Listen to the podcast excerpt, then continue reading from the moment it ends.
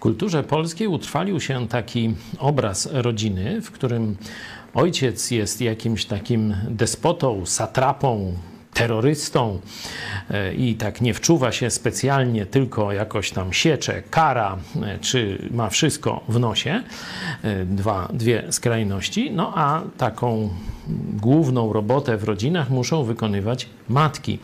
One, kiedy jest taki despota, no to wszyscy, jak gdyby można się schować, schronić tam w matczynej spódnicy przed tym gniewem ojca.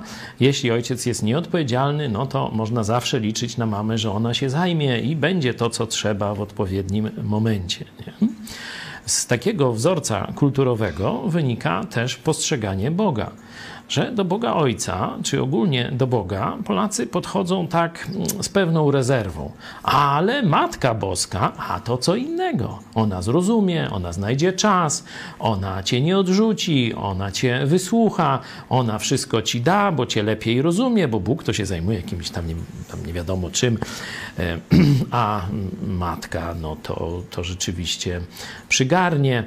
Zobaczcie, y, chciałem wam przeczytać tylko jeden werset z Biblii, żebyście zobaczy, zobaczyli, jak krzywdzący, jak fałszywy jest ten obraz.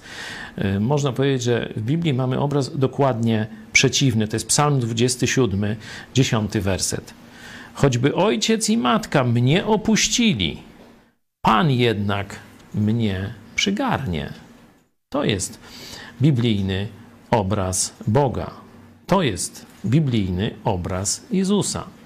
Także zobaczcie, że ten, to silne przywiązanie, ono nie pochodzi z Biblii, ono nie pochodzi z objawienia, ono pochodzi z fałszywej kultury, czy z, z fałszywego, złego doświadczenia polskich rodzin.